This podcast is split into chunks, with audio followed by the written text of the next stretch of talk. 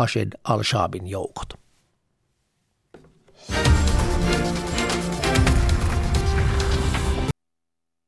Yle Radio Suomi, ajan tasa.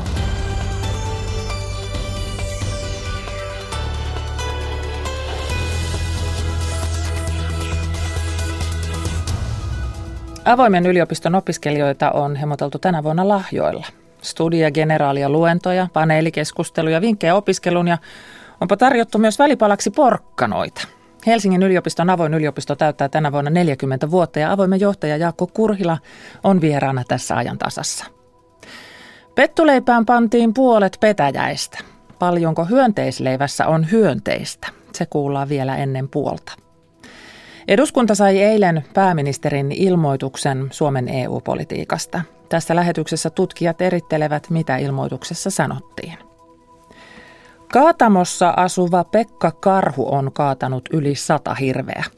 Tuo lause kuulostaa ehkä vähän hassulta. Kaatamolainen karhu kaataa hirviä, mutta lause on totta kuin kirkon rotta ja karhu tavataan ja hirvi kaadetaan lähetyksen loppupuolella. Lehtikatsauksessa tänään on vuorossa Venäjä. Minä olen Kati Lahtinen. Tervetuloa ajantasan seuraan.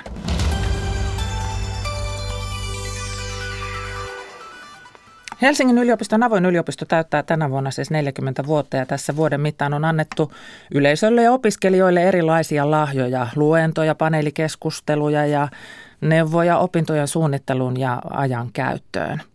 Suomessa lähes kaikki yliopistot järjestävät avointa yliopisto-opetusta ja, ja tätä opetusta on useammalla paikkakunnalla kuin itse näitä yliopistoja on, mutta tänään sitten Helsingissä on juhlat. Helsingin yliopiston tiedekulmassa avoin juhli 40, 40 vuotta. Tervetuloa avoimen yliopiston johtaja Jaakko Kurhila. Kiitos. Ja oikein hyvää 40 vuotta. Tämä nyt ei ole mikään semmoinen merkkipaalupäivä kalenterissa. Tänään on vain juhlat. Joo, joo, näin on, mutta 40 vuotta hienoa menestystä takana ja, ja varmasti loistava tulevaisuus edessä. No minkälaisen tarpeeseen se avoin yliopisto silloin 40 vuotta sitten tuli, siis vuonna 1977? Silloin oli, oli puhetta siitä, että, että elinikäistä oppimista pitäisi pystyä jotenkin tarjoamaan ja, ja sitten Helsingin yliopisto käynnisti Lahdessa ja Mäntsälässä tällaista täydennyskoulutusta ja, ja avointa korkeakoulutusta siis sellaisille ihmisille, joilla ei, ei ollut niin kuin siitä tyypillistä reittiä takana. Ja sitten se laajeni sieltä äm, Kotka, Kouvola, Mikkeli, Seinäjoki moneen paikkaan. Ketkä silloin opiskelivat? Silloin oli jopa ihan sellainen ikäraja, että alle 25-vuotiaat eivät saaneet opiskella – mutta se muuttui sitten siinä 90-luvun alkupuolella. Ja nyt tänä päivänä taitaa olla juuri, juuri toisinpäin, että ne on niitä alle 25 pääosin. Joo, nykyään on selvästi niin, että, että moni opiskelija haluaa vähän kokeilla, että miltä se yliopisto-opiskelu maistuu ja että onko juuri tämä ala sellainen, mikä houkuttaa. Ja tämä on tietenkin nyt niin kuin vaan kiihtymässä sen takia, että paljon puhutaan tästä todistusvalinnasta, eli, eli joudutaan vähän niin kuin sokkona valitsemaan sitä omaa alaa, niin, niin avoin yliopisto on tietenkin loistava mekanismi päästä kokeilemaan niitä oman alan opintoja, tai niitä, mistä ajatellaan, että ne on oman alan opintoja. Kun sanoit tuossa, että 40 vuotta sitten jo puhuttiin tai ajateltiin tämmöistä elinikäistä oppimista, niin tämä avoimen yliopiston visio ja missio on pysynyt ilmeisen samanlaisena nämä 40 vuotta. Joo, joo. Ei tässä ole sinänsä mitään. Siis kohderyhmät on, on nimenomaan tutkinnon ulkopuolista äh, osaamista kartuttavat ihmiset ja, ja tota, niin kuin, ähm, mun mielestä on täysin selvä, niin, niin tällainen, tällainen kouluttautuminen, joka ei ole koko tutkinto, niin sen tarve on vaan kasvamassa yhteiskunnassa ja tota, se näkyy myös ihan, ihan opiskelijamäärissä. No paljonko teillä on opiskelijoita? No viime vuonna on kaikkien aikojen ennätys 22 500 uniikkia opiskelijaa. Tietenkin osa tekee niistä monia kursseja, mutta 22 500, mikä on, on suhteellisen paljon, kun koko Helsingin yliopistossa on 36 000. Ja sitten kun se tietysti, että voivat olla mistä päin Suomea tahansa, koska niitä opintoja voi tänä päivänä tehdä mistä päin Suomea tahansa. Puhutaan siitä vähän, vähän myöhemmin tässä. Miten sä kuvaisit sitä roolia? Onko se nyt tämmöinen täydennyskoulutusrooli vai valmistava rooli vai mikä sillä avoimella on? opiskelijaprofiileita on aika paljon. Tietenkään, tai avoin yliopisto on lähtökohtaisesti ihan kaikille, eli tervetuloa kaikki koska tahansa Mutta kun näitä on tutkittu, niin, niin selvästi on nähtävissä sellaista, että, että jotkut vähän sitä just välivuotta, välivuotta viettäessään kokeilee sitä alaa, mutta sitten on myös tällaisia harrastelijoita, jotka ei välttämättä halua suorittaakaan, mutta sitten on myös näitä, jotka täydentää osaamista, että on aikaisempi tutkinto työelämätarpeet, haluaa jotain Eurooppa-oikeutta lukea tai jotain muuta, että, että siellä on hyvin monina, moninaisia motiiveita avoimen opiskelijoilla. Mitkä ne on ne teidän hittiaineet? Onko se kasvatustieteissä ja pedagogisissa opinnoissa? Ne tuntuu aina mainittava avoimen yhteydessä. Joo, kyllä se, kyllä se niin on, että, että varmaan suurin yksittäinen ammattiryhmä avoimen opiskelijoissa on opettajat. Ja tota, erityispedagogiikka on Helsingissä hyvin suosittua, kasvatustieteet, psykologia, viestintä ja, ja nyt viimeisenä ää, nousijana on tietojen käsittelytiede. Tämä kasvatustiede on, on myös Jyväskylässä hyvin vahva, kun avoimen yliopiston opetusta sielläkin on. Niin kuinka paljon yliopistot ovat profiloituneet näissä aineissa niin, että haalivat tietyn alan opiskelijoita itselleen ja tietysti panostavat siihen opetukseenkin? Tyypillisesti Suomessa avoimet yliopistot tai, tai tämä niin kuin avoin yksikkö, mikä siinä yliopistossa sitten saattaa olla, niin, niin yrittää tarjota aika laajan kattauksen. Et mitään hirveän selvää profilointia ei, ei ole, että Helsingin yliopistossakin tarjottiin viime vuonna 106 eri oppiainetta ja, ja pienemmissä yliopistoissa, missä on vähemmän sitä tarjontaa, niin ei edes välttämättä ole koko yliopistossa, siinä emoyliopistossa 106 oppiainetta, mm. että, että se näkyy sitten siinä tarjonnassa. No miten tiukkaa tämä keskinäinen kilpailu opiskelijoista avointen välillä on? Ei, me ollaan erittäin hyvässä yhteistyössä kaikkien avointen kesken ja tota, tehdään parhaamme, mutta, mutta et, et enemmän ja enemmän sidoksissa siihen emoyliopistoon kuin että et tehtäisiin varsinaisia yhteiskursseja. Jonkun verran on, on sitä, että avoimet luo yhdessä kursseja, mutta aika vähän näin niin kuin rehellisyyden nimissä on, on todettava. Mutta niistä opiskelijoista te rahat, rahat kuitenkin saatte, että siinä mielessä sitä kilpailua on, jos se nyt ei joo, ihan sellaista hampaatirveistä kilpailua olekaan. Joo, se ei ole mitenkään raadollista hyvässä yhteisymmärryksessä. Ö, avoimen väylä yliopistoon on, on erittäin kiinnostava ollut jo aikaisemmin, mutta se saattaa muuttua vielä kiinnostavammaksi nyt, sillä, sillä tässä ollaan uudistamassa näitä pääsykokeita yliopistoon. Siis avoimen väylällähän tarkoitetaan ää, sitä, että voi hakea yliopiston tutkinto-opiskelijaksi ää, avoimessa yliopistossa suoritettujen opintojen perusteella. Siinä on varsin tiukat kriteerit. Ne, ne opinnot täytyy olla suoritettuna erinomaisin arvosanoin ja tie on tähän mennessä auennut vain harvoille. Ää, palveleeko se tarkoitusta näin tiukkana? ei, ei palvele. Se avoimen väylä nykyisessä muodossaan on ihan marginaalinen. Se on suorastaan tota, äm, voi olla joissakin tapauksissa jopa haitallinen juuri sen takia, että se ei, ei toimi, eikä se ole sellainen pysyvä, pysyvä mahdollisuus, että opiskelija pystyisi tekemään harkitun valinnan, että yrittääkö väylän kautta sisään vai ei. Et, et näitä siis hyvin toimivia väyliäkin on, ja joissakin yliopistoissa niitä on useitakin, mutta yleisesti ottaen on niin kuin valtakunnan tasolla se ei, ei toimi ollenkaan. Mutta tätä nyt tietenkin yritetään parantaa, teemme kaikkemme, että sitä saataisiin jotenkin toimivammaksi. Niin, te ette tietenkään voi sanoa, että meiltä täältä näin tulee nämä opiskelijat, vaan se on siellä yliopiston päässä tavallaan sitä ratkaisua, että minkälaisia niitä kriteerejä on. Ja nyt näitä ehkä sitten tätä keskustelua käydään enemmän, kuin tämä pääsykoeuudistus on tulossa. Joo, joo, se on tietenkin ihan luontevaa, että, että sinne tutkintopuolelle ne, jotka sitä tutkintoopetusta pyörittää, niin heillä on erittäin suuri intressi valita sinne itse sellaiset opiskelijat, jotka he haluavat sinne, koska, koska Suomessa annetaan maisterivaiheeseen saakka se tutkinto-oikeus, niin, niin se on sitten se viiden vuoden, viiden, vi, viisi vuotta niiden opiskelijoiden kanssa sitten tekemisissä, niin sen takia se on täysin ymmärrettävää, että ne tiedekunnat tai koulutusohjelmat haluaa itse osallistua siihen valintaan, että sitä ei tulla antamaan avoimelle yliopistolle sitä, sitä valintaa kokonaisuudessaan. Mutta nyt, nyt on paljon puhetta siitä, että näitä rakennetaan yhdessä uudenlaisia väyliä, jotka sitten palvelis sekä tätä yleistä tutustumista, sitä oppimista ja sitten sieltä pystyttäisiin valikoimaan ne soveltuvimmat sinne tutkintopuolelle. Jaakko Kurhila, näetkö sitä mahdollisuutta, että, että avoimen opinnot olisivat tutkinto sellaisenaan? Että siis avoimessa voisi suorittaa sen tutkinnon? Tätä aina silloin tällöin puhutaan ja eihän siihen mitään teknistä estettä ole, mutta mut tutkinnot myöntää myöntää Suomessa ne yliopistot ja, ja tiedekunnat käytännössä niissä. Eli, eli silloin, silloin äh, avoin, avoimen yliopiston tutkinnon myöntöoikeudelle ei ole oikeastaan kauhean suuria tarpeita. Eli sitä tutkintoa voi tehdä ihan sinne niin kuin opinnäytteeseen saakka. Voi tehdä tutkinnon ulkopuolella, eli avoimessa yliopistossa, mutta sitten se tutkinnon myöntävä taho, se tiedekunta, haluaa kuitenkin vielä sen viimeisen silauksen siihen, eli, eli sen opinnäytteen hoitaa. No visioidaanpa nyt sitten sellainen mahdollisuus, että tämä, tämä avoimen väylä hieman kevenisi, ettei se olisi niin tiukka se kriteeri, ja se toisi useammalle mahdollisuuden tehdä sen tutkinnon, niin, niin syntyykö meillä silloin kahdet tutkintomarkkinat, siis ne, joilla mennään pääsykokeilla tai, tai itse asiassa siis todistuksella sisään yliopistoon ja sitten toiset, joissa maksetaan, eli siis maksuttomat ja maksulliset opinnot. Mä, mä en näe sitä tuolla tavoin, että, että ähm, maksullisuus, siis avointen, avoimen yliopiston mak, opintojen maksullisuuskin on, on ihan riippumaton siitä, että, että miten siitä väylää rakennetaan. Siis väyläopinnot voi olla maksuttomia ja, ja muutkin avointen yliopiston opinnot voi olla maksuttomia, että se on ihan, ihan päätettävissä. Ja tälläkin hetkellä joissakin väylä, väylissä ää, ei makseta.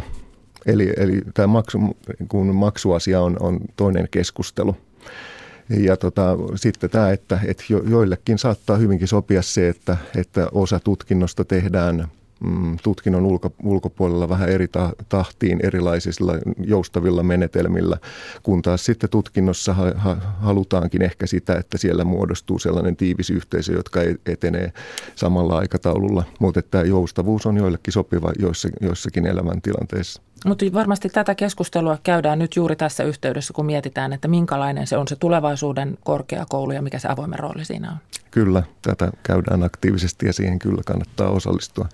No mitä ja miten siellä avoimessa tulevaisuudessa sitten opiskellaan? Tässä nyt me tiedetään, että meillä on olemassa jo tämmöisiä etäopintoja ja verkko-opintoja ja verkkoluentoja. Meillä on vertaisarviointia, meillä on ryhmäkeskusteluja ja avoimessa tällä tavalla opintoja tehty jo hyvän aikaa. Onko se väheneekö siellä se luennoitsija salin edessä ja mennään enemmän tähän suuntaan? Avoimissa yliopistoissa tyypillisesti on tosiaan haettu sitä joustavuutta jo, jo silloin 90-luvulla. C-kasetteja läheteltiin ja niin edelleen. Mutta, Oi, miten ihana mutta nykyään se on tietenkin niin, että että suurin osa opinnoista on pää, pääosin verkossa, mutta että tällaista joustavuutta kyllä siellä tutkintopuolellakin ää, haetaan ja, ja se on lisääntymässä. Mutta sitten tietenkin sekä siellä tutkintopuolella että avoimissa opinnoissa välillä on tärkeää ja hyödyllistä, että kokoonnutaan yhteen ja, ja ollaan ihan, ihan kasvokkain, niin, niin ei se ole mm, mitenkään kategorista niin, että, että avoimissa opinnoissa sitten mentäisiin puhtaaseen verkkoon. Voidaan sitäkin tehdä, mutta, mutta yleensä tai toivottavasti kaikissa avoimissa yliopistoissa näitä tehdään pedagogisin perustein ja, ja opiskelijan eduksi, eikä, eikä sen takia, että se olisi jotenkin rakenteellisesti edullista tai, tai muuten sujuvaa. Entäs kansainväliset opinnot avoimessa? Lisääntyykö? Äh, on lisääntymässä, mutta, mutta et vielä se on tyypillisesti aika vähäistä – mutta tota, kyllä tämä, kun, kun maisterivaihe, maisterivaiheeseen otetaan suoraan kansainvälisiä opin, opiskelijoita, niin Suomessa myös siinä vaiheessa voisi tarjota vähän niin kuin maistiaisia ja, ja tällaista niin kuin koulivaa ja karsivaa opiskelua sitten avointen verkkokurssien kautta myös tähän maisterivaiheen kansainväliseen hakuun. No, kun sinua kuuntelee Jaakko Kurhilla, niin tämä nyt näyttää kovin valoisalta ja mahdollisuuksien tieltä tämä avoimen yliopiston seuraavat 40 vuotta. Niin mikä on avoimen yliopiston valoisan tulevaisuuden esteenä? No en tiedä uskallan tässä sanoa, mutta, mutta ehkä uskalla. Mutta, Uskallat.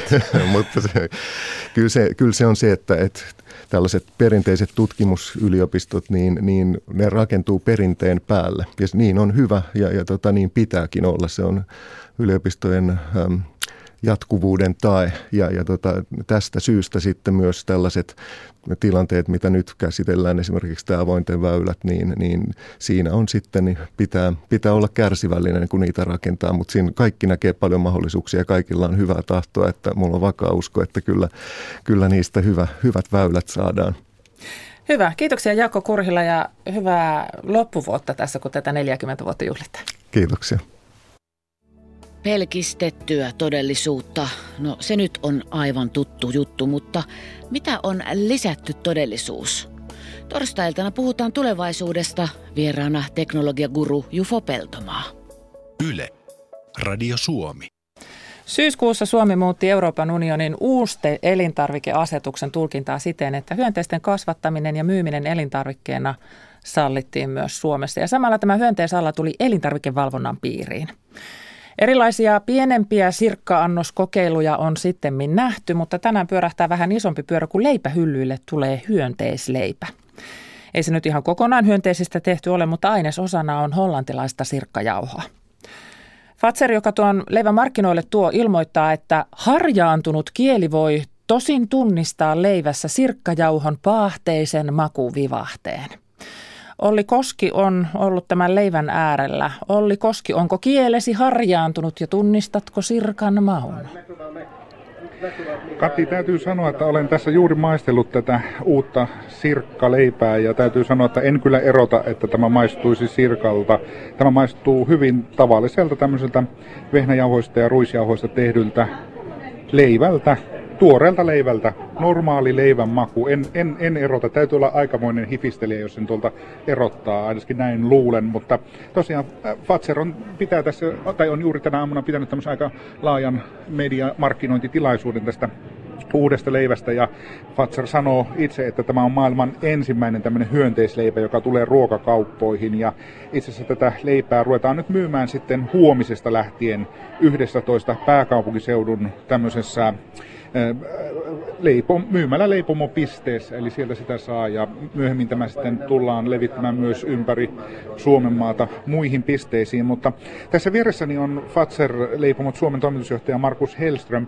Markus, mitä te, olette kuinka paljon selvittänyt sitä, että et, et, ähm, miten tämä kelpaa kuluttajille tämmöinen leipä, jossa on mukana siis sirkkoja? Joo, ollaan selvitetty ja, ja tutkimusten kautta toki erilaisista lähteistä kartotettu, että mitä, mitä tästä aiheesta on, on muissa tutkimuksissa jo kysytty, mutta ehkä kaikkein kannustavimpana nostaisin esiin meidän ää, Facebookissa julkaiseman videon, jossa, jossa tätä maistatettiin ää, tietylle ryhmälle halukkaita. Ja, ja sen jälkeen her, sen herättämä keskustelu oli omiaan meitä uskomaan siihen, että tästä tulee meille tosi kova juttu monenlaista kommenttia sinne tuli puolesta ja vastaan. Kyllä ehdottomasti. Tämä jakoi suomalaisia. On niitä, jotka on edelläkävijöitä, haluavat olla aina uuden äärellä. Toisaalta on niitä konservatiivisia, jotka ovat ehkä enemmän varauksella suhtautuvia. Leipä on helppo käyttöliittymä. Nyt päästä kokeilemaan tätä uutta, tavallaan mullistavaa raaka-ainetta. Miten tuota, tämä leipä sitten myydään. Tämä on nyt yksi tuote, johon tämä sirkka tulee osaksi. Minkälainen teillä on tulevaisuuden ajatus siitä, tuodaanko sirkat tai muut hyönteiset osaksi leipiä laajemminkin, tai tuleeko ne esimerkiksi pulla-osastolle ja muualle? No vielä on ennenaikaista sanoa. Nyt tässä vaiheessa kokeillaan tällä ensimmäisellä tuotteella ja saadaan oikeastaan se kuluttajien palaute siitä, että miten he tähän suhtautuu, kuinka innolla tähän, tähän tartutaan.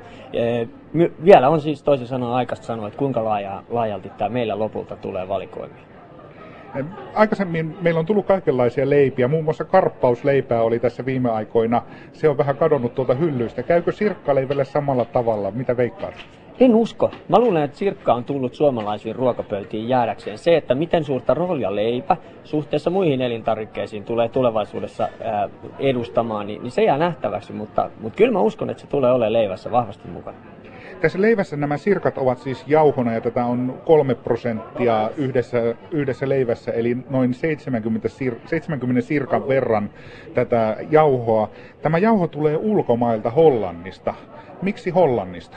Joo, sirkkojen saatavuus, kotisirkkojen saatavuus on tosi pientä vielä, koska tämä on aivan uusi juttu myös niin kuin Euroopassa, että näitä voi elintarvikkeina käyttää. Ja Hollannissa on, on jo jonkin aikaa tätä valmistusta ehditty harrastaa. Me kannustetaan nyt suomalaisia maanviljelijöitä, halutaan rikastuttaa suomalaista maanviljelyä ja maan seutua, että tässä on uusi mahdollisuus, uusi raaka-aine. Et ei muuta kuin viljelemään, kasvattamaan.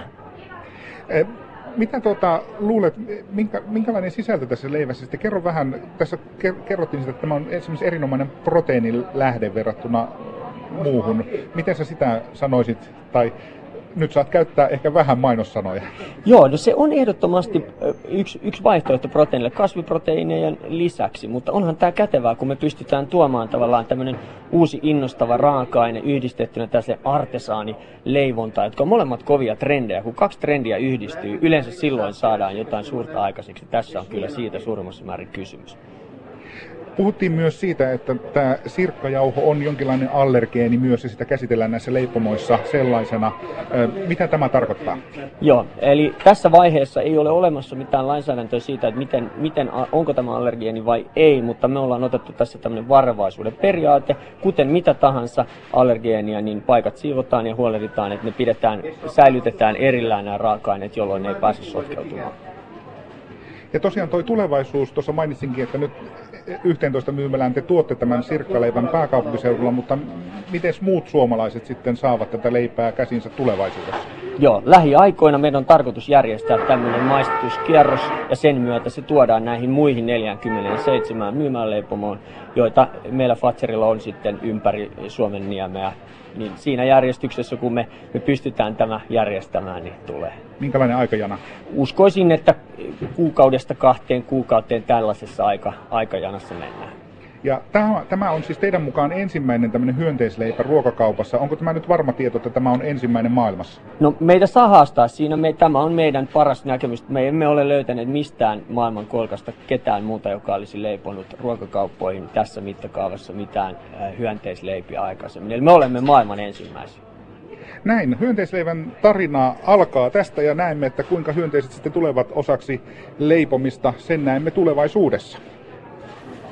Näin toimittaja Olli Koski ja haastateltavana siinä oli toimitusjohtaja Markus Hellström Fatser Suomen leipomoista. Hän käytti tuossa ilmaisua leipäkäyttöliittymänä. Aion tänä iltana kutsua lapset iltapalalle ja todeta, että täällä nyt on iltakäyttöliittymät valmiina. Tämä on ajan tasa. Onko Sipilän hallituksella EU-politiikassa jokin suunta ja onko hallitus liian passiivinen EU-ssa? Tätä on kysytty ja eilen nyt sitten saatiin jonkinlainen vastaus, kun pääministeri antoi ilmoituksen Suomen EU-politiikasta. Mitä Sipilä sanoi, tutkijoiden analyysiä kuullaan kohta. Sata hirveä ei ole mikään urotyö, mutta onhan se nyt yhdelle miehelle ihan komea luku. Kaatamolainen Pekka Karhu on yksi sata hirveä kaatanut mies ja me tälle mennään lähetyksen loppupuolella. Ja vielä sen jälkeen Erkka Mikkonen tarjoilee ulkomaanlehtikatsauksen Moskovasta, mutta nyt Jukka Vanninen tarjoilee tietoja ja uutisia sieltä Yle verkkosivulta. Suomalaiset suhtautuvat jouluostoksiin järkevästi, eikä talouskasvu näy joulubudjetissa. Keskimääräinen budjetti on jopa viimevuotista alempi. Nordean kyselytutkimuksen mukaan suomalaiset kuluttavat tänä vuonna jouluun keskimäärin 490 euroa. Nordean yksityistalouden ekonomisti Olli Kärkkäinen on yllättynyt siitä, että talouskasvu ei näy joulubudjetissa. Vähemmän byrokratiaa, enemmän joustoa, täsmäosaamista ja yksilöllistä opintoputken räätälöintiä. Myös oppisopimuskoulutus uudistuu vuodenvaihteen suuressa ammattikoulutusreformissa – Suomessa opiskeli viime vuonna vajaa 49 000 oppisopimusopiskelijaa. Määrä on ollut hienoissa kasvussa notkahduksen jälkeen. Nelisen vuotta sitten tehty valtion rahoituksen leikkaus tuntui heti oppisopimuspaikkojen ja opiskelijoiden määrässä. Yle.fiissä kolumnoiva Tommi Kinnunen valittaa, että opettajien ääni ei kuulu suomalaisessa koulukeskustelussa – Kaikilla on mielipide koulusta, mutta opettajilta ei kysytä mitään. Koulukeskusteluun tyrkytetään osallistujien omia muistoja, joiden pohjalta vaaditaan radikaaleja muutoksia. Usein myös media osallistui menneiden kauhusteluun. Syksyisin koulujen alkaessa iltapäivälehdet pyytävät lukijoitaan lähettämään muistoja inhokkiaineistaan, vihatoimista kouluruuista tai epäreiluimmista opettajistaan, Kinnunen kirjoittaa. Tommi Kinnunen on Kuusamossa syntynyt kirjailija ja äidinkielen ja kirjallisuuden lehtori. Atlantilla havaittiin erikoinen ääni pian argentinalaisen sukellusveneen kadottua. Voimakas ääni kuului kymmenien kilometrien päästä paikasta, josta sukellusvene otti viimeistä kertaa yhteyttä maihin – Uutistoimisto AFPn haastattelema entinen sukellusvenekapteeni epäili, että voimakas ääni voisi olla räjähdyksen aiheuttama. Argentiinan laivasto ei ottanut kantaa äänen lähteeseen. Etsinnät sukellusveneen löytämiseksi jatkuvat yhä. Aluksella oli kadotessaan 44 miehistön jäsentä. Ja nyt se on tutkittu. Silittely saa vauvan aivot hyrisemään.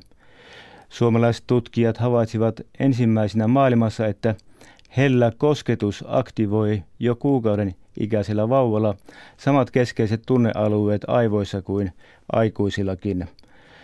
Turun yliopistossa tutkittiin kosketuksen vaikutusta noin kuukauden ikäisten vauvojen aivoihin ja magneettikuvantamisen avulla tehdyssä kokeessa oli mukana 13 vauvaa. No, tämä oli sellainen uutinen, jonka me kaikki olemme jo ihan siinä käytännön elämässä tienneet. Kiitos Jukka.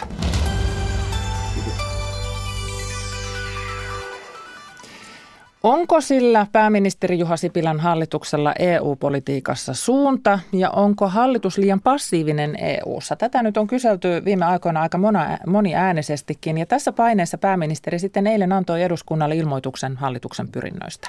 Ja sen päälle käytiin keskustelu. Mutta mitä tuosta ilmoituksesta selvisi?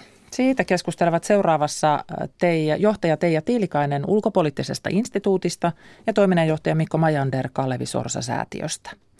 Tiilikaisen mielestä pääministerin näkemys on monin kohdin kohdallaan.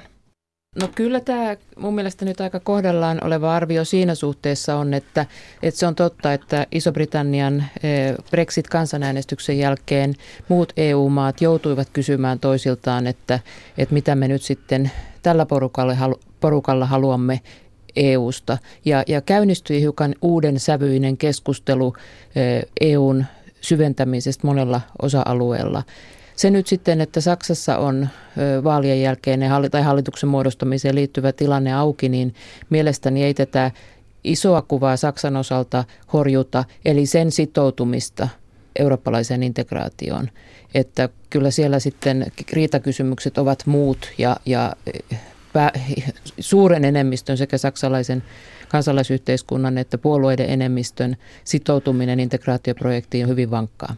No jos puhutaan vähän tuosta Saksan tilanteesta kuitenkin vielä, niin niin, niin te ja Tiilikainen, miltä se näyttää? Siinä mm. nyt odotetaan, että palaavatko sosiaalidemokraatit hallitusneuvotteluihin tai palaavatko vapaat demokraatit niihin neuvotteluihin. Mitä sanotte?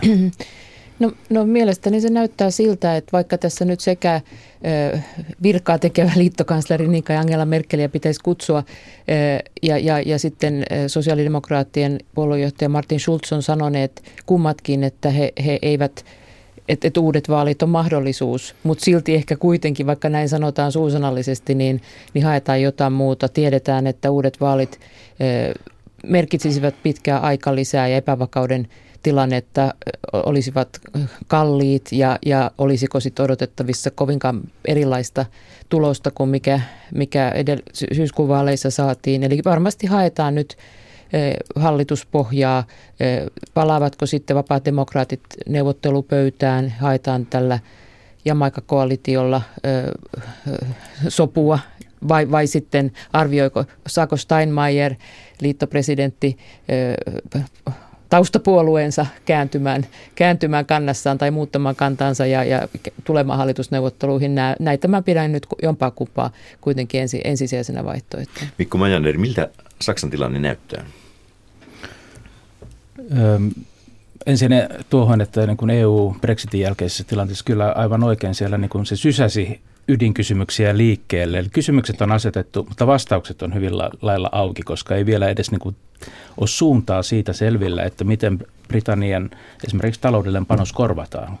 Kavennetaanko budjetit ja niin edespäin ja miten britit tulee vastaan. Kyllä siinä niin kuin isoja kysymyksiä näihin liittyen on ja niin kauan kuin Saksassa ei ole selkeää voimablokkia, suuntaan antavaa hallitusta, niin me tavallaan ollaan edelleen siinä keskusteluvaiheessa ja, ja tässä mielessä niin kuin moni asia on auki. Mutta sitten tuohon Saksan kysymykseen, niin täytyy kyllä muistaa niistä liittopäivävaaleista, että heidän perinteiset kansanpuolueensa, suuret, äh, suuret, suuret valtapuolueet, he hävisivät yhteensä 14 prosenttia niissä vaaleissa. Ja Saksan stabiilissa poliittisessa kulttuurissa se on eri, erittäin suuri romahdus.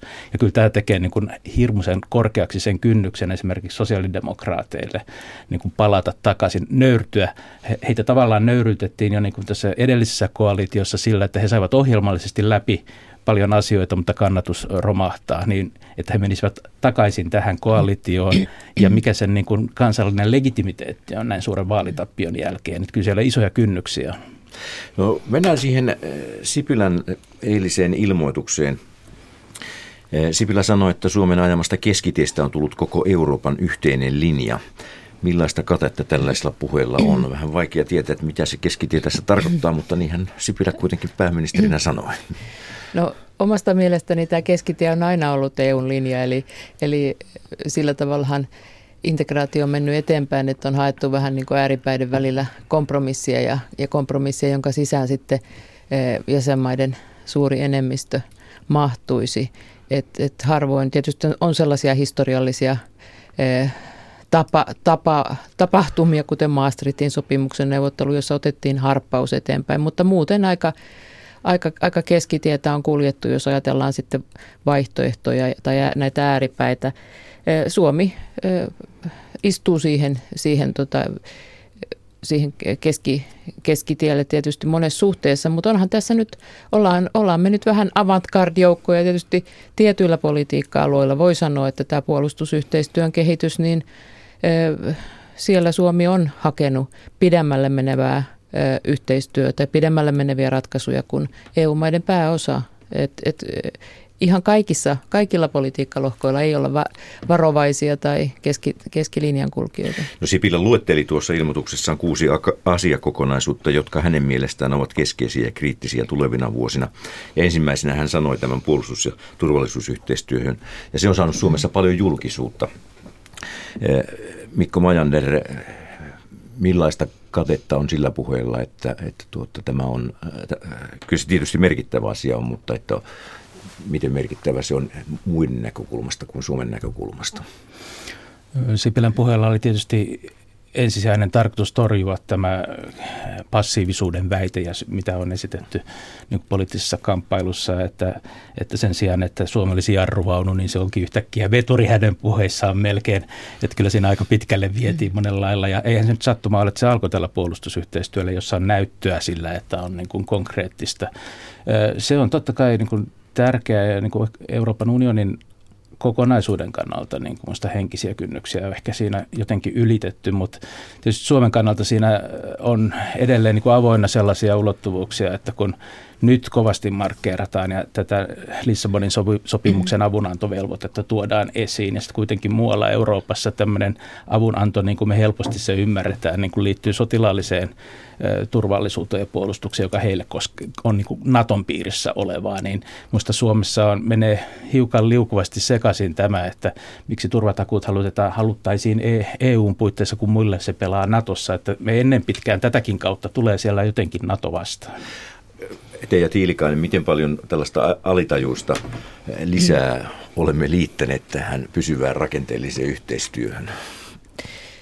No Mä luulen, että tämä pysyvä rakenteellinen yhteistyö puhuttelee meitä suomalaisia eh, ja, ja tota, hallituspuolueitakin sen vuoksi, että se on hyvin konkreettista ja pragmaattista. Eli, eli tässä unionin turvallisuus- ja puolustuspolitiikassa on myöskin paljon tällaisia suuria sanoja, joihin ei liity mitään niin tällaista toiminnallista katetta. Ja tässä on nyt kyse eh, sellaisesta konkreettisesta yhteistyömahdollisuuksista, jotka tietysti hyödyttäisi koko EUta ja, ja, ja Suomea eh, siinä, siinä yhteydessä ilman, että, että asetetaan hirmuisen pitkälle meneviä kunnianhimoisia tavoitteita ikään kuin tämän kokonaisuuden osalta. Että mennään nyt pienin askelin, syvennetään puolustusyhteistyötä pienemmissä joukoissa, tarkastellaan voimavaratarpeita ja, ja, ja, ja sitten pienempien maaryhmien puitteissa pyritään tarjoamaan niihin vastauksia halukkaiden muodostamalla ryhmällä. Kolmas kohta tuossa Sipilän, Sipilän ilmoituksessa oli sitten koski talous- ja rahaliittoa ja siinä Sipilä sanoo, että yhteisvastuuta ei voi lisätä, vaikka taloudelliset erot jäsenvaltioiden välillä ovat suuria.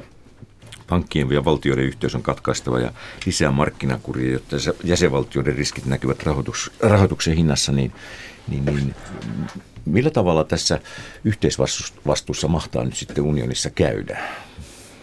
Niin, tämä on juuri se, mihin me odotamme Berliinin Pariisin akselin vastausta. Ja tässä, jos puhutaan tästä nyt Suomen aktiivisuudesta niin kuin veturina tai jarruna, niin kyllä tässä nyt valittiin enemmän tämä jarrutuspuoli eh, näissä linjauksissa. Että kyllä niin kuin selkeästi uusia instituutioita, instituutioiden kehittämistä tällä alueella tai budjetin kasvattamisia tai yhteisvastuun ulottuvuuksia, niin kyllä Suomi on ollut niin kuin etulinjassa torppaamassa näitä ennen kuin oikeastaan nämä konkretisoituu vielä niin kuin kunnon ehdotuksiksi tuolla Pariisi-Berliini-akselilla. Näin Mikko Majander Kalevi Sorsa-säätiöstä. Toinen haastateltavana, toinen haastateltava oli ulkopoliittisen instituutin johtaja Teija Tiilikainen ja toimittajana Sakari Kilpelä.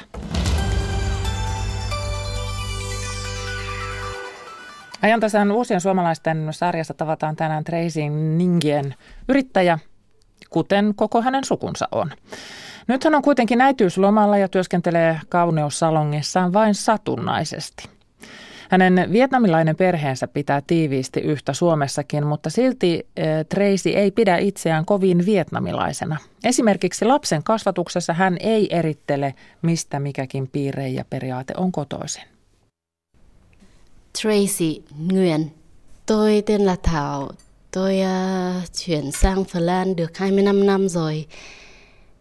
Và hiện giờ thì tôi có một đứa con gái ở Hertoniemi và tôi làm nghề làm đẹp.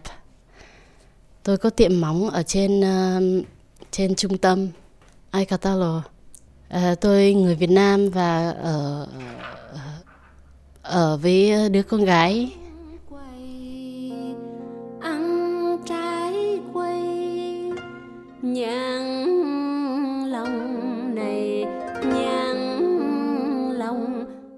välillä menen töihin ja välillä jään niin kuin tyttäreni kanssa niin kuin himassa. Että mulla on vielä äitiysloma. No välillä isä hoitaa, tai mun kaveri, tai hänen mumminsa. Se on meidän niin kuin, perhetausta, että niin kuin, kaikilla on omat yritykset, niin, niin kuin, tiedätkö, niin kuin lapsillakin on kaikilla omat yritykset toinen siskolla on niin kuin ravintola. Se on semmoinen äh, pubi. Ja mun velillä on tota, semmoinen pizzeria. Ja mun toinen siskonkaan, niin, niin meillä on se niin kauneudenhoitola. Äh, meidän liike on ollut tota, 6-7 vuotta, niin siellä on paljon niin kuin, äh, kanta-asiakkaita on me tehdään kynnet siellä ja ripset. Ja myös mä teen hiukset kanssa, mutta tosi harvoin hiukset. Kävin tota kampaajan koulussa kaksi vuotta. Kun, silloin kun mulla ei ollut niin kuin mitään bisneksi, niin aina mietittiin, mitä voisi tehdä niin kuin perheen kanssa, mitä, vois, niin kuin, mitä ammattia voisi tehdä. Sitten niin kuin, kun mun sisko hän on ollut niin kuin harjoittelija niin kuin myös kynsiliikkeessä. Ja sitten hän, hän osaa niin kuin tehdä kynnet ja kaikki. Ja mä mm. osaan niin kuin hiukset. Sitten me perustettiin vain kauneudenhoitola. Siellä on muitakin työntekijöitä. Kaksi. Eli ripsipidennykset tehdään niin kuin minkistä – ja sitä niin kuin, laitetaan niin yksittäiset ripset, niin kuin, laitetaan niin kuin, oman ripsen päälle. Öö, suositellaan kolme viikon välein huoltaamaan niin ripset, koska silloin se pysyy niin kuin, hyvänä. Nykyään kynnet ovat suosittua ovat niin kuin geelilakkaus, koska se geelilakkaus on, pysyy niin kuin, kiiltävinä ja hyvänä pitkään ja siinä on paljon värivaihtoehtoja. Silloin lähdin niin kuin Vietnamista, olin äh, neljävuotias, niin ollaan niin pakolaiset. Mentiin niin kuin ensin niin kuin Hongkongin, asuttiin siellä vuoden. Sitten vu- viisivuotiaana vasta muutin Suomen. ää, sinne Närpiölle, eli Vaasalle. Mm. Sitten siellä puhuttiin ruotsia, kun siellähän niin opiskellaan ruotsia eikä suomea. Joo, oltiin siellä, oliko se kaksi vai kolme vuotta. Sitten muutettiin Helsinkiin. Kyllä me pidetään aika paljon yhteyttä. Ja mun äitikin asuu niin kuin tässä lähellä, niin hän joka päivä tulee tänne niin kuin katsoa mun tytärtä ja me puhutaan vietnamin keskenään.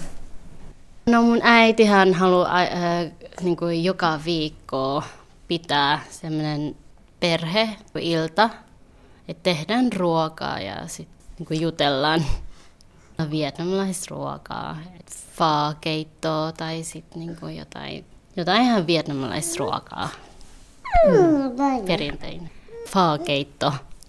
Se on aika suosittu. Et, sit se on tullut varmaan niin kuin suosittuun myös Suomessa. Äiti antaa paljon ohjeita niin kuin lapsen hoitamista. No olla aika paljon samaa mieltä, mutta totta kai on myös niin kuin erimielisyyksiä. Et mä oon semmoinen ehkä, ehkä pikkasen vapaampi. Mutta se on vähän niin kuin ankarampi. Mutta hän on myös aika varovaisempi. Ottaa aina kaikki niin vakavasti. Mä voisin sanoa, että mä, mäkin olen vähän niin kuin suomalaistunut. Mm. Että se voi, niin kuin sitä voi kasvattaa ihan niin kuin suomalaisena. Hän on niin kuin, myös niin kuin puoliksi suomalainen, niin Mut ei ole niin, niin kuin, tärkeä, että hän pitää niin kuin, mm, totta kai kilti ja niin kuin, osa käyttäytyä, niin sitten se on hyvä, hyvä ihminen. Välillä on ankaraa, on niin kuin, pakko olla ankaraa, koska muuten niin kuin, sit lapset niin kuin, oppivat käyttäytyä. No mä haluaisin kasvattaa se sille, tai tuoda se Vietnamin kulttuuri on se, että hän niin kuin kunnioittaa vanhemmat. Totta kai kaikki kunnioittaa, mutta tota, ähm, et vietnamilaiset ovat enemmän silleen, niin kuin ankarampia kuin suomalaiset. No en ole täysin vietnamilainen, kun olen kasvanut täällä niin kuin pienessä asti. Ja jotenkin tunnen, että olen vähän niin kuin suomalaistunut. Et ei ole väliä, pitääkö niin kuin vietnamilaiskulttuuri tai suomalaista, kunhan niin kuin kasvaa hyvin. No suomalaiset ovat aika ymmärtäväinen ja lempeitä ja haluaa, että ne itsenäistä niin kuin, niin kuin nuorena. Joo, siinä on ero, että vietnamilaiset, niin kuin, vaikka on 18-vuotias, niin, niin kumminkin halu, niin vanhemmat haluaa, että, että lapset ollaan vielä kotona niin kauan, kun menee naimisiin. Näin Reisiin Nien. Katariina Lahtonen toimitti. Ja tämä sarja on uusinta keväältä. Kaikki jaksot löytyvät Yle Areenasta nimellä Uusia suomalaisia. Tämä on ajan tasa. Vartin päästä äh, Matti ja Maria taas Suomen radiossa. Mitäs tällä kertaa tarjoillaan? No vähän niin kuin eilenkin, niin aloitellaan mielenosoitusasioilla. Eilen oltiin osoittamassa mieltä, tai ei me oltu, vaan ihmiset olivat osoittamassa mieltä Tampereen päihdekuntoutuksen pu- puolesta tai sen parantamisen puolesta nykytilaa vastaan. Ja tänään sitten ehkä enemmän tämmöinen valkokaulus mielenosoitus, käräjäoikeusuudistus, joka hyväksyttiin eilen eduskunnassa, niin sen seurauksena seitsemän käräjäoikeutta lakkautetaan ja samalla vähennetään myös kanslioita ja istuntopaikkoja. Yksi näistä suljettavista kanslioista on Pohjois-Savon käräjäoikeuden Iisalmen kanslia.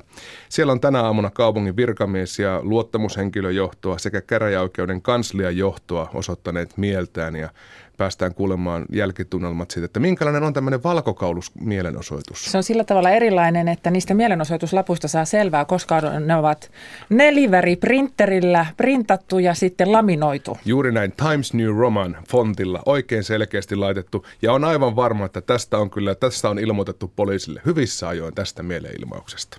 Ja Rukalle myös. Rukalla piipahdetaan ja sitten lähetyksen loppupuolella laittaa vielä tässä joulun alla pihavalot kuntoon. Kiitos. Mutta ennen Suomen radiota vielä hetkinen ajantasaa ja, ja nyt me lähdetään metälle.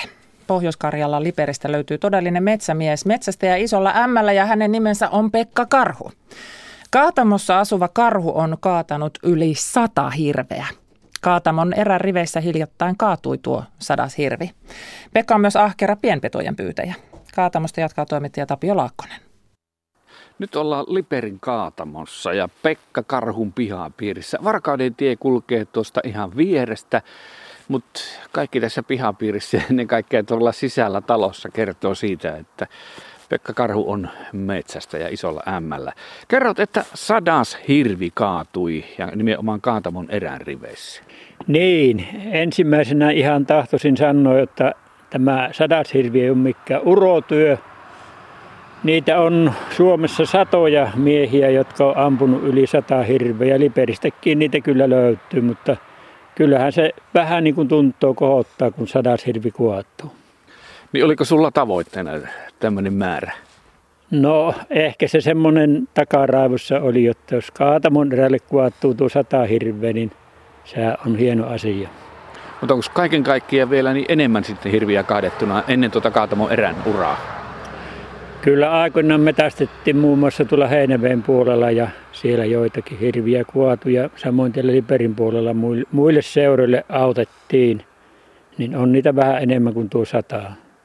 Mutta ne ei ole tärkeitä hirviä, koska niistä ei ole mitään dokumentointia, niin tuota, nämä sata hirveä kyllä tarkalleen tiedän, että mihinkä ne on ammuttukin. Öö, minkälaisen ajanjakson sisällä ne ovat kaatuneet? No ensimmäinen oli 3.11.74 ja nyt tämä sadas oli 27.10.17,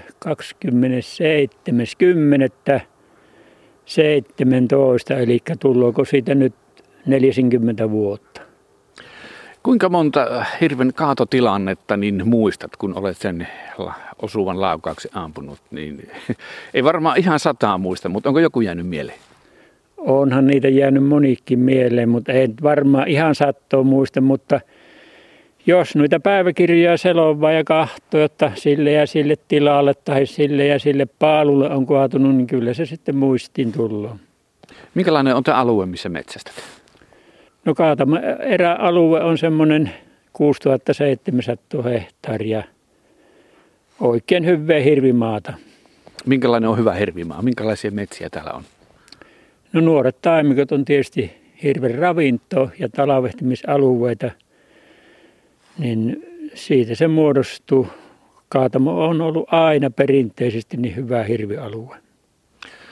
Onko sitten nuo sadan kaadon aikana niin tullut sellaisia laukauksia, että hirvi ei olekaan kaatunut, vaan sitten on pitänyt lähteä jäljestämään. Et ei varmaan ihan aina ole onnistunut nappilaukausta tekemään.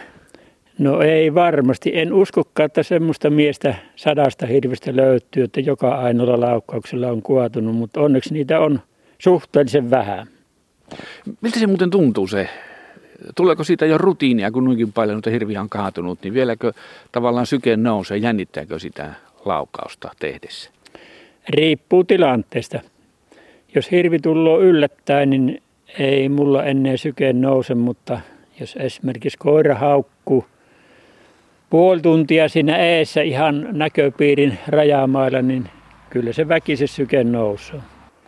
No pari sanaa hirvikannasta. Nyt tässä tuo taustalla silloin tällöin kuuluu tuo Varkauden tieltä tuleva liikenne ja näillä kohdin niin taitaa olla myös niitä ikäviä hirvikolareita niin tapahtunut. Kerro. On. Tässä ei ole kun vajaa viikko aika, kun tuossa noin 300 metrin päässä oli hirvikolari. Ja tässä on puolen kilometrin sisällä ollut kolme nyt tänäkin syksynä. Kertooko se liian tiheästä hirvikannasta? Ei välttämättä kerro liian tiheästä hirvikannasta, mutta tuota, tuossa on kova liikenne ja hirvien perinteiset kulkupaikat on tuossa Varkkaventien yli, jossa ne aina samoissa paikoissa jäävät alle. Ja mulla on semmoinen käsitys, että jos on paikallinen hirvi, joka on syntynyt ja elänyt tässä Varkkaventien varressa, niin se harvoin jää alle. Mutta sitten kun tulee niitä niin sanottuja muuttohirviä, niin ne ei ymmärrä pelätä tuota liikennettä. Niin, minkälaiset kaatoluvat Kaatamon erällä niin tänä vuonna oli? Meillä oli 22 kaatoluppoa ja tuota, niillä nyt saa ampua huomattavasti enemmän hirviä kuin yöllä kaatoluvalla saa ampua kaksi vasaa. No jokos kaikki on kellistetty? Ei. Meillä on tuota kaksi aikuista ja viisi vasaa juoksemassa. Miten hankala on vasojen saalistaminen? No vasatilanne tänä vuonna on heikompi kuin viime vuonna esimerkiksi ja toissa vuonna. On paljon semmoisia naaraita, joilla ei ole tänä vuonna vasaa ollenkaan. No mistä se taas kertoo mielestäsi? No kyllä mulla henkilökohtainen kuva on semmoinen, että peto. Tilanne on täällä semmoinen, että todennäköisesti nuo ahmat ja karhut niin napsii keväällä niitä vasoja, pikkuvasoja pois ja sillä on niitä niin sanottuja vasattomia naaraita tuolla tässä aika paljon. No tuommoisessa hirvikannassa on kuitenkin varmaan myös susille olisi ruokaa, niin tuota, mitä ajattelet susista ja onko täällä niitä nähty? Onneksi ei. Että ykkössudet, mitkä tästä alueen läpi kulukko, niin ne ei ole onneksi jäänyt tähän paikalliseen riistan niin vartijaksi. Mutta minkä verran noita karhuja ja ahmoja oli, mitkä mainitsit? No vaikka sitä on yksilöidä, yksilöidä mutta tuota, kyllä ahmoja, niin kuin näköhavaintojakin on joka vuosi. Ja tässä meidän pihassakin on käynyt yksi ahma hakemassa vähän evästä tuosta supihaaskalta. Niin, eli tässä ihan sinun pihapiiri on tullut aika yllättävää. Varkaudetin varressa, niin siinäkin on ahma tullut käymään. Itse olet nähnyt. Olen nähnyt ja ilveksiä on ollut kanssa niin tuota, pari poikuutta tässä käynyt ihan pihamaalla, jotka on nähty ikkunasta vaimon kanssa. Näin totesi Pekka Karhu. Ja toimittajana tässä oli Tapio Laakkonen.